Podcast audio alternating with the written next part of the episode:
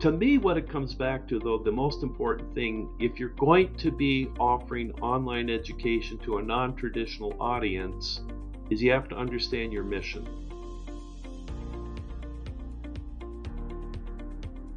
Welcome to Higher Education Without Borders, a podcast series dedicated to education professionals worldwide.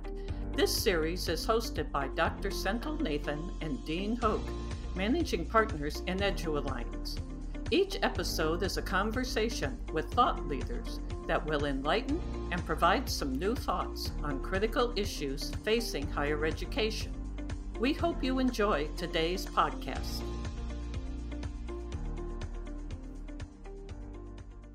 Welcome to Higher Ed Without Borders, and thank you for tuning in.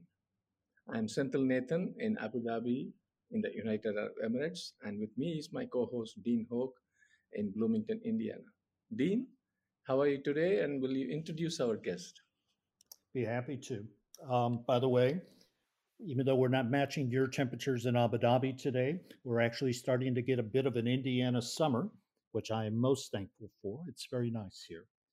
Um, speaking of a fellow Hoosier, we have with us today Dr. Frank Dooley, who is the chancellor of Purdue University Global, with an enrollment of about 36,000 students, most who earn their degrees online. Prior to coming to Purdue Global, uh, Dr. Dooley was senior vice provost for Purdue University, where he gained an international reputation as a gifted and innovative teacher, as well as a creative researcher. Uh, he has his bachelor's degree from St. John's is JD. So we have an attorney on here as well, I see. Uh, JD from uh, the University in North Dakota and his doctoral degree from Washington State University. He joined Purdue in the Department of Agricultural Economics in 1998. And good morning to you. How are you doing? Dean, glad to be with you. And 1998 seems like a long, long time ago, but it's gone by in a flash. But uh, yeah, you're right. Summer is with us, and it's really nice to have it finally. So. Well, I'm certainly looking forward to the the winter. I'm not used to still. It's been a while. Um, why don't we go ahead and begin? Frank, I understand Purdue Global is a part of Purdue University overall, and it was created after Purdue acquired Kaplan University, I think in 2017, 2018, if I remember right. Correct. Help me a little bit with the background. Tell me why Purdue made this acquisition. And tell me a little bit about the differences between the quote unquote typical Purdue student and a typical Purdue global student. Oh, great, great questions. They really set the, the stage for us today. Um, Mitch Daniels became the, the president of Purdue um, in 2013. So he showed up in January of 2013 after he had completed his governorship. Um, and early on, one of the things Mitch has been um, suggesting is that there is a change with online education and, and as an institution, you know, one of his responsibilities for Purdue is we really need to understand where we should be going online. What is our direction? Uh, he doesn't often use the word strategy. He likes to use the word action. So how are we going to come at this? Uh, in 2014, he he had a group. He worked at the provost at the time, and they studied, you know, other places looking to do online. How would you get there? And it was, you know, some really respected people on campus they came back um, and gave the board and Mitch a plan, and they really thought it was fairly modest in its ambition. So we had a second group look in 2016. They came back, and it was once again, I, I think, to the board's taste, it just didn't probably go far enough. Now, along that time, like a lot of other institutions, you did have online programs being developed. Uh, actually, the one of the reasons I was hired by Purdue in agricultural economics is we had an online uh, master's program that was created, launched in 1999. Oh, so I didn't know that. Been, yeah. So, it, and believe it or not, uh, the partner that it's so it's a joint M, MBA from Kelley and a master's in agribusiness from Purdue, and that's been going on since 1999. So it, it there is a long history, and other departments did programs. Communication had a program of about 300 students. Education had a program. Engineering had programs as well. But but they were relatively small, and and it wasn't. They were local efforts rather than a university effort. Um, and Mitch continued to see, and you, you saw places like Southern New Hampshire and Western Governors starting to really show, in Arizona State, for example, showing a lot of growth. Uh, about the same time as, as, as you know, as a college president, Mitch Daniels probably has a Rolodex that's unmatched by many. And a, a, an old friend of his was Don Graham.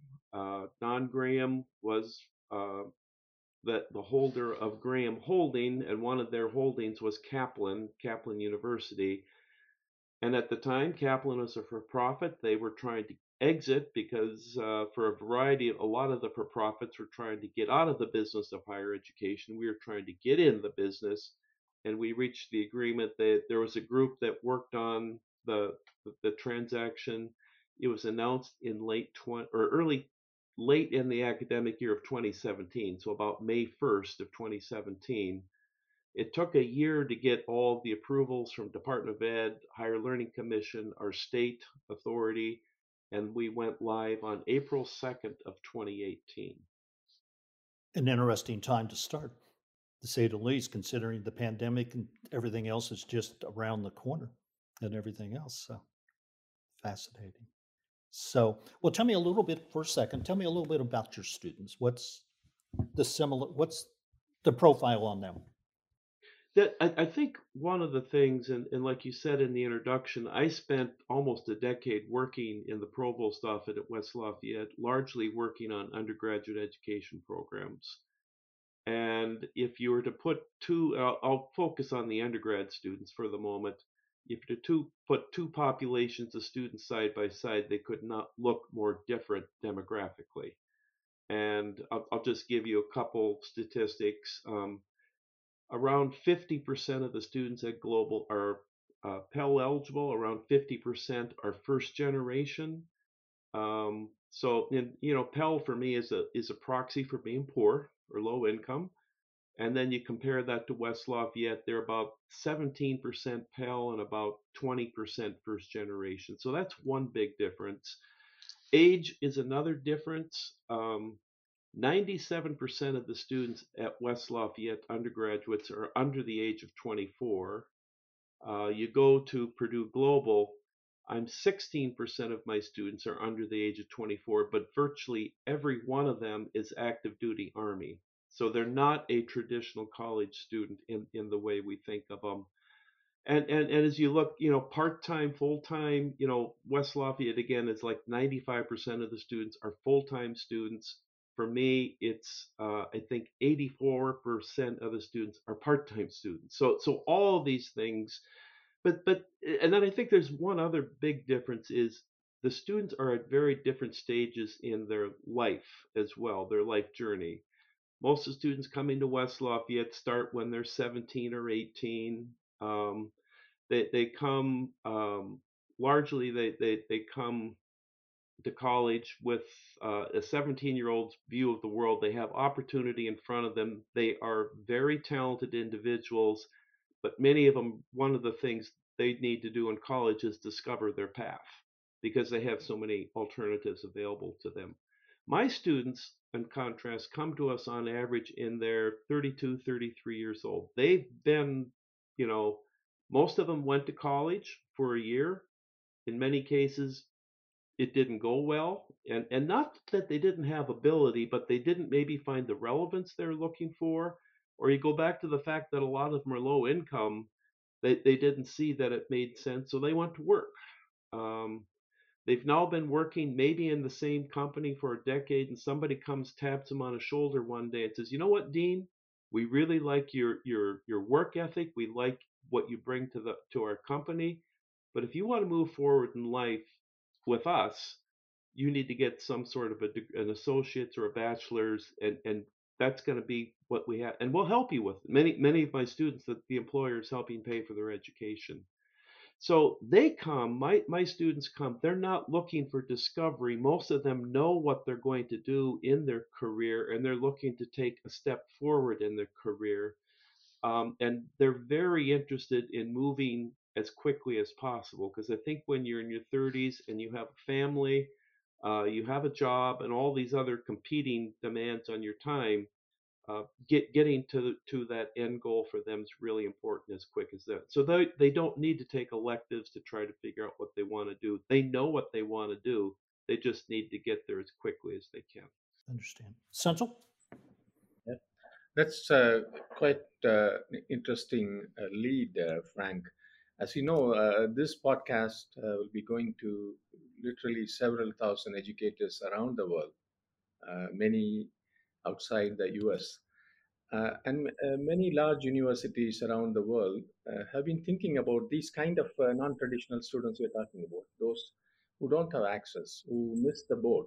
If it, the, what you're describing is true in the US, it's uh, much more true in many parts of the world, uh, where gross enrollment ratio is much, much less. So the, the many some I, I know some large universities are thinking and planning about extending the reach within their uh, respective regions to non-traditional students like the one you described and students who have access constraints to programs they need. And what can they learn from purdue global experience? Well Senthil, i mean that's a great question and it's you know it's a question that i remind myself of from time to time. Um, I, I, I think the the you, you know, in addition to what you said, I think COVID has also caused a number of institutions to, you know, we put all this effort to move stuff online, so now now let's have online programs. So that's a motivation. I think another motivation, at least in the United States, you know, we talk about the demographic cliff of, you know, falling numbers of students.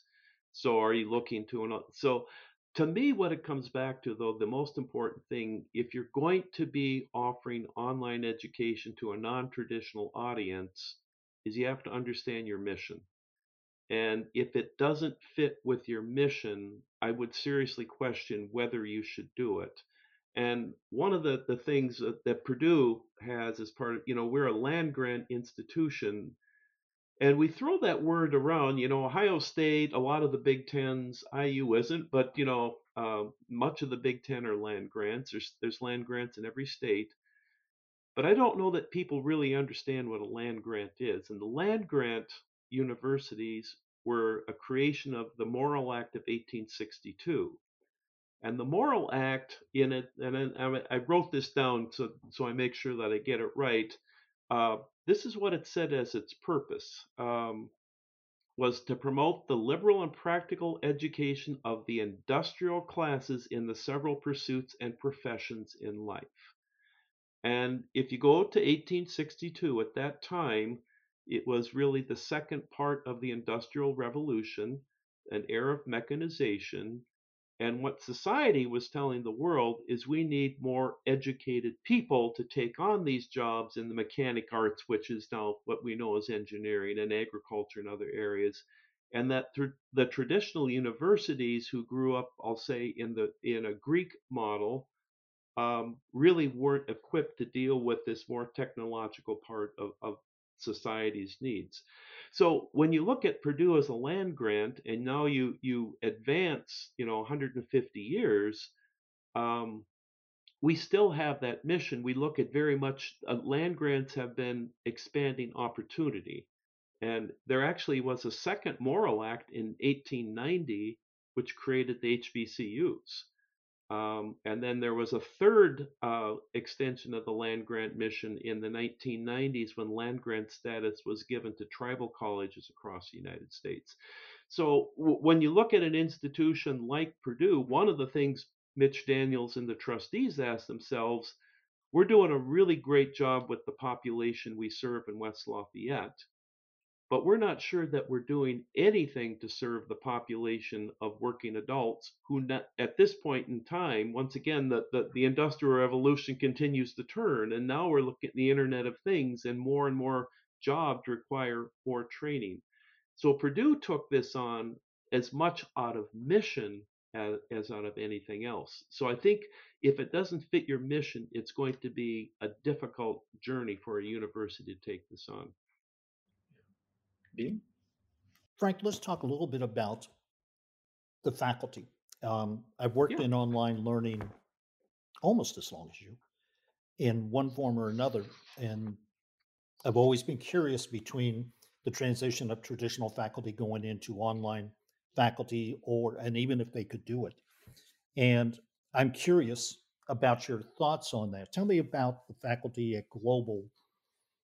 What type of what type of teachers are they? Do they come at a similar approach as a traditional college? No, that, that that's a great question, um, and and it's really an important one because regardless of the type of a university you are, you're probably only as good as your faculty, um, be, because those are the people who are designing your curriculum, building your programs. Those are the people engaging your students. Um, I, I, let, let me start with something I view really positive. I I talk to students any opportunity I get. Uh, I just did a graduation 10 days ago. And one of the questions I ask students, who was the most influential person for you in your time as a student with us? And I'm going to say that 19 out of 20 times, or about 95% of the time, they mention a particular professor in a particular class and how that professor either really helped them understand the material in the course or they help them consider a career choice that they had to make. Or I had a student, you know, you go back to my profile of my students. Um, I'm not able to come to class this week because I'm working double shifts. I have a lot of nursing students, around 3,000 nursing students, and the pandemic was brutal on them. But the faculty said, look, uh, the material is all online. The, the lectures are recorded, etc. You you can come back and view it when you want. And if you have questions, just send me an email and I'll try to help you. They felt over and over again that the faculty there helped them be successful. My faculty are not a tenure faculty. Um, I have people who are 100% teachers if you compared them to IU or Purdue, where, you know, we, an R1 institution, your faculty have multiple expectations of research, teaching, and engagement. My, my faculty, 100% teachers, but you go to a lot of the, the, the R1s, what you find is they have pools of continuing term lectures or professional. That's who I have. I have people who they most of them have an earned PhD or similar degree. So I have a law school with you know JDs teaching in the law school. Um, they they have made teaching very much their profession, and they're very good at it. So I I, I think those things. I my faculty. I was just looking at data. Um, on average, I believe they've been with the institution for 12 years without tenure. We, we, we do review people very carefully. There are annual reviews each person sits down with their their department head on an annual basis. And and here's one other thing i think the word faculty is plural right? Um, and we, we tend to forget that we tend to think it's the individual but actually it, it is the faculty of you know nursing or accounting or whatever the field is. Here's one practice we have that i'm really proud of. We have a three year cycle where we rebuild every curriculum um, and we think as an online institution, you just can't continue to pull up stuff that's three years old without a refresh, even for the web pages. But as part of that, we ask the faculty, has anything changed in you? And we have some fields where you know change is quite rapid. Um, but we do it with the entire faculty. Whereas a lot of the places at West Lafayette, when we did an exercise like that, I would look at my class, and Dean would look at his class, and Senthil would look at his class, and we tell ourselves that we had looked at it and what it means is that our curriculum are it really is a curriculum in that courses feed into one another and that it's really students see a logical progression to what they're doing. So and they fully embrace it. I think if we were to say we're not going to do that anymore i would have uh, a revolt and and there would be a justified revolt. So i i, I really think um, we find these people on places like like Purdue and Westlaw or NIU. They're just called continuing term lectures, but to me, they're they're the heart and soul of the institution. That's fascinating. Senthil. Yeah, uh, and you, you're talking about uh, the industrial revolution and today the industry 4.0. Um, it's almost uh, incumbent that everybody develops themselves lifelong. Uh, it's not a it's not a luxury anymore. And you have done some uh, fascinating work with developing nurses uh, further and pilot development uh, around the state, around the US in very interesting formats, as I understand. Uh, you, do you see this as one way for top universities around the world to offer uh, micro credentials, certifications, or stackable credential options in in fields that are professionally certified and trained as they as they move along? Well, you know, I really wish I had an answer for this question because this is probably the one thing uh, that that that nags me more than anything, and and I think the challenge is, you know, while everyone has an appreciation for what a bachelor's degree is or what an associate's degree is, even, you get uh, under that uh, or less than that, and there is no common accepted definition for what is a micro credential or what is a badge or what is a certificate. And, and the words are used in many different ways, and it becomes really difficult to, to ascertain what they mean uh, we, we, hear all over the United States um, that there's lots of talk about one of the reasons the number of college going students are declining is they're looking for alternative credentials like the Grow with Google certificate would be a, a good example. Uh, you look at places like Coursera with, with the offerings that they have. Um, let, let me give you a, a, a couple data points and it kind of brings this why it's so important for me compared to West Lafayette. At West Lafayette, in the undergrad program, in a typical year, we taught about a million credits, um, you know, uh, in the classroom with etc.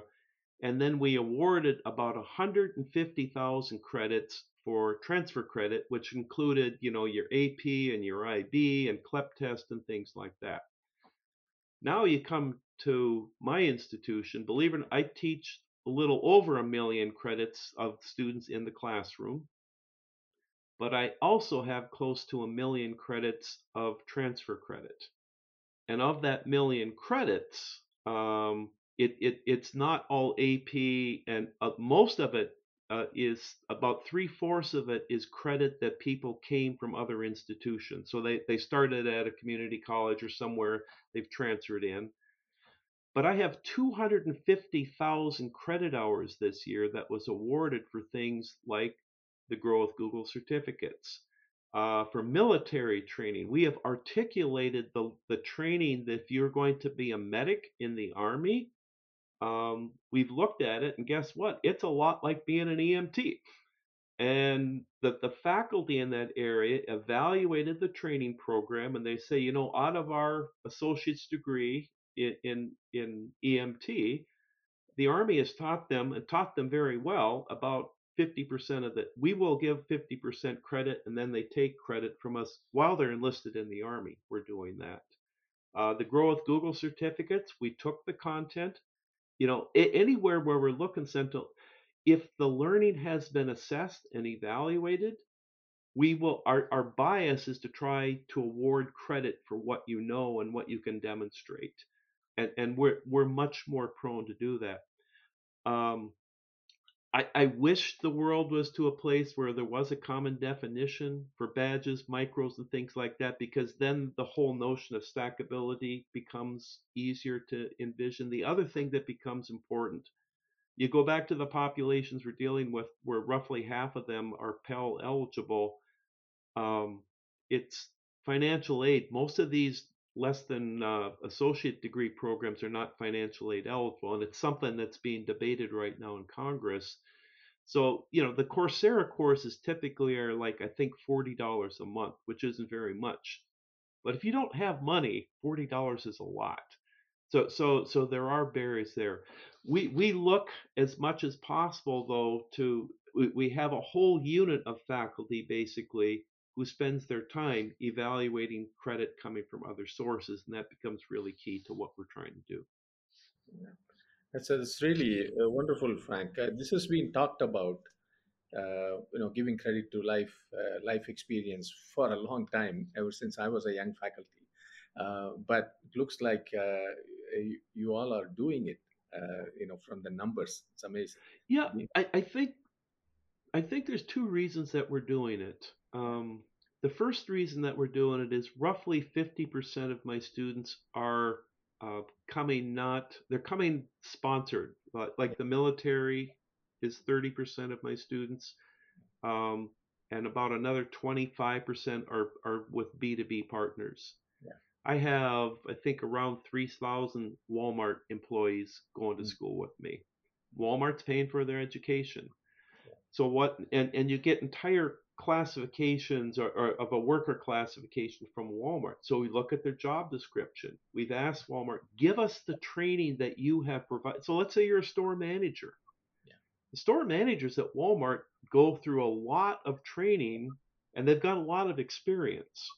And and you combine those two things, you you find the ability, you know what, we can award credit. You, know how to do annual evaluation. So if you got a, a business degree with an HR course in it, those people probably have already mastered that uh, in most cases and things like that. So, and, and if Walmart is saying for our employees, we view this as a stepping stone for them to move forward. And when you sit with Walmart and walk through their training with them, um, you know, most of it is quite robust because it's serving a very direct purpose. And, and it ties well. I go back to my students. They are looking very much for a an advance in their career and anytime they can make that step that makes sense to the company I, that that gives us the validation that we feel comfortable with Frank, let's let's kind of change the subject a little bit. And let's talk a little bit about you and kind of how you moved into this. And we we got a bit of a feel for that. But you come from traditional, what I would call a traditional faculty background. I mean, you you've been in the university world for a number of years, long time yeah long time. And at the same time, though, you moved from one form of academic administration to a very different world, I think, in terms of Purdue Global. Talk to me a little bit about who helped you along the way, because this is a common issue, I think, for all university administrators. They move from one place to another. And I'd like to know a little bit about did you have mentors? How did you how did you learn? How did you adapt?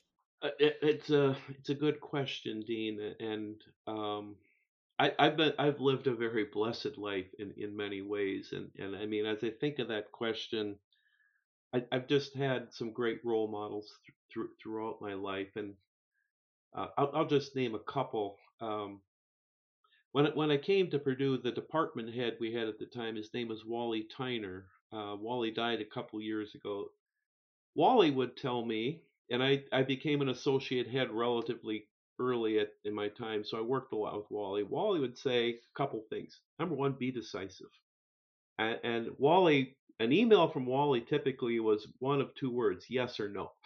and, and, and by that, um, what what Wally would say is your top performers typically have 10 things they want to do.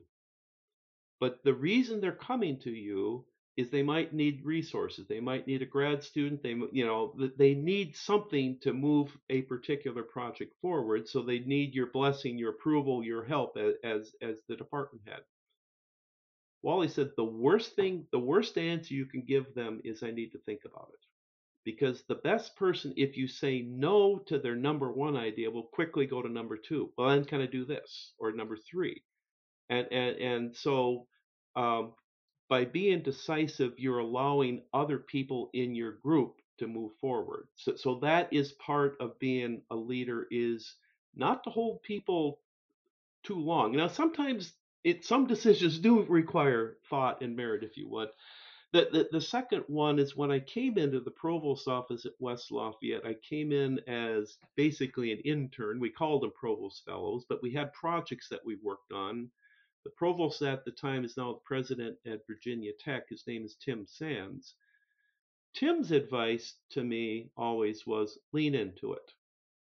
Um, that that that there are hard problems and and you're you're not going to move anything forward by by not really understanding grasping what the problem is grasping and and we use the word problem or opportunity is another way to say it the the things that come to, to this level oftentimes have a the degree of complexity in the issues, do you fully understand the effect on the staff? Do you fully understand the effect on the students, on the faculty? Is it still fine? I mean, all these things interplay.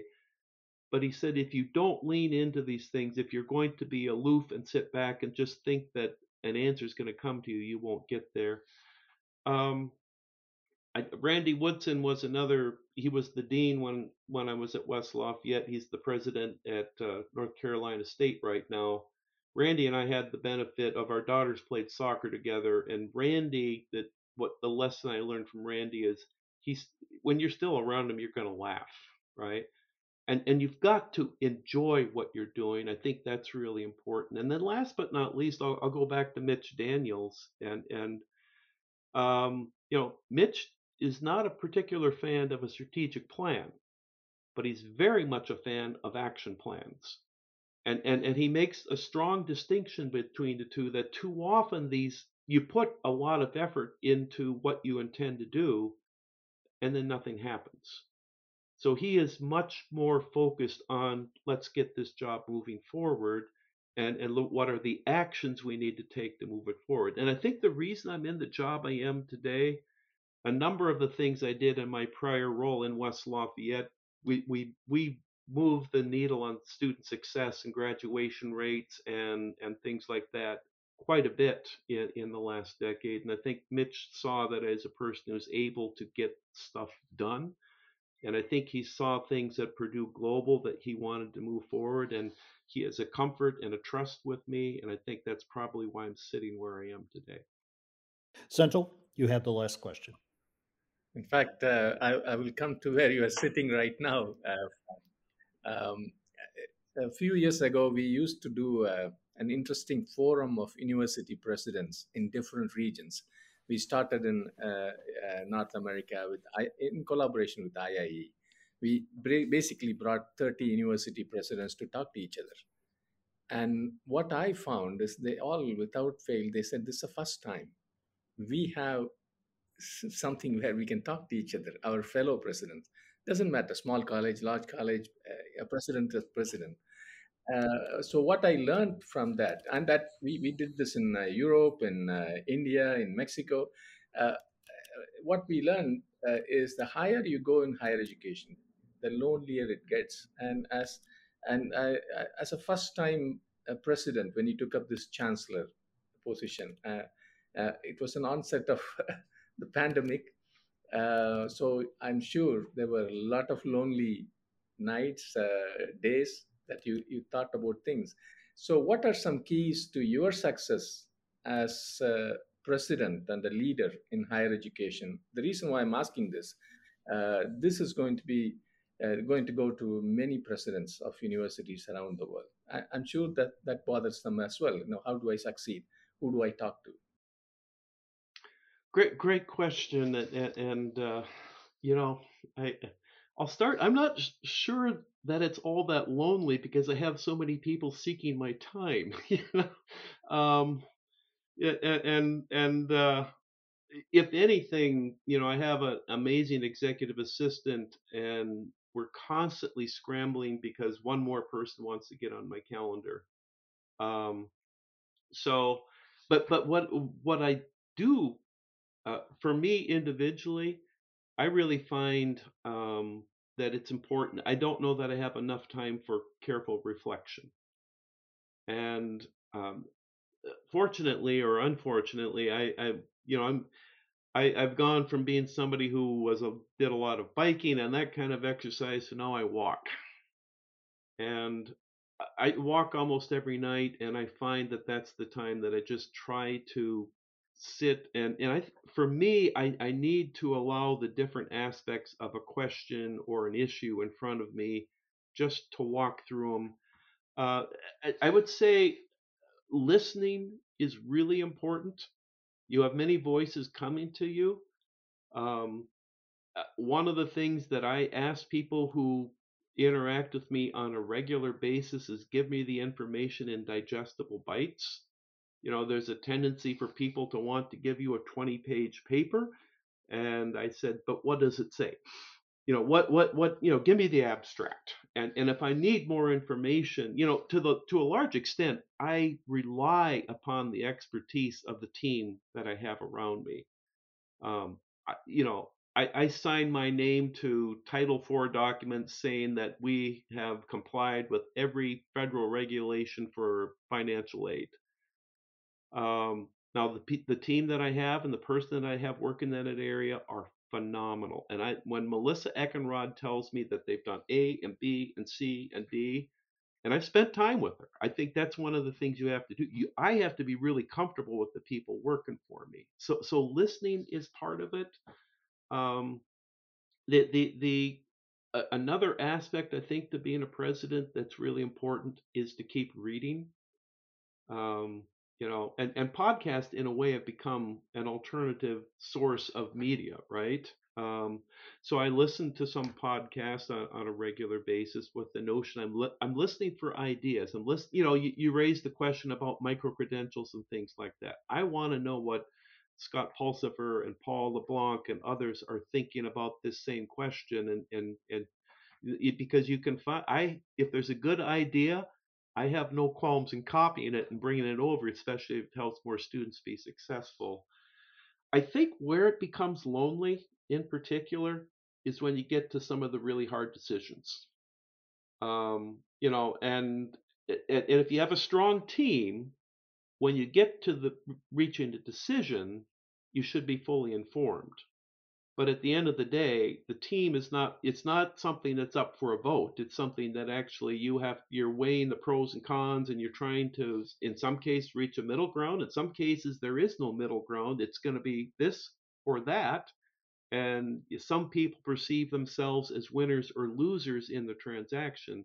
You have to remind yourself that i'm i'm concerned about the future of the university and the direction of what we're trying to do as a university and I always remind myself, are we doing things that are going to help more students be successful?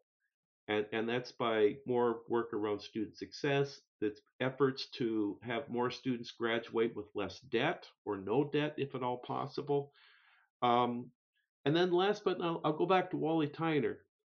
I, I need to be as decisive as I possibly can be and I need the people around me. You know, sometimes we're in budget season right now, and I, I probably won't have my budget finalized because there's a whole bunch of people have to agree to my proposal.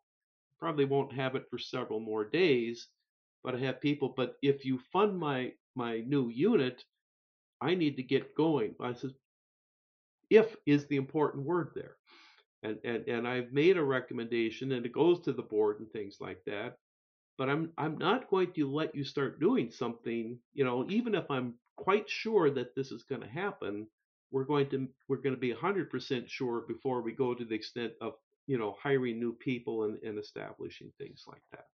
Well, Frank, I think we've used most of our time and you've been most generous with yours. We'd like to thank you um, for being with us today and some great insight in terms of Purdue Global, but also about yourself and leadership. It's it's I think it's exactly the tone and the thing that we want to be able to hear, and I think our audience wants to hear about. So thank you very much. And this concludes the episode of Higher Ed Without Borders. And of course, if you'd like to do comments on today's show, or even suggest future guests or topics, make sure that you go to www.higheredwithoutborders.com, the comments section, we do read our emails, and yes, we even reply. And um, I want to say thank you to our guest again, Dr. Frank Dooley, and of course, on behalf of Dr. Senthil Nathan, Edu Alliance, our production team, and myself, thank you very much. And make sure to subscribe. Take care. Thanks. Bye bye. Thank you for joining us today. Edu Alliance is an international higher education consulting firm with offices in Abu Dhabi since 2014 and Bloomington, Indiana since 2017. Nathan and Hoke, along with their team of experienced education professionals, have assisted over 30 universities in nine countries. If you wish to learn more about Higher Ed Without Borders, please go to our website at www.higheredwithoutborders.com. You will find details on our podcast, contact information, and EduAlliance's services. Thank you.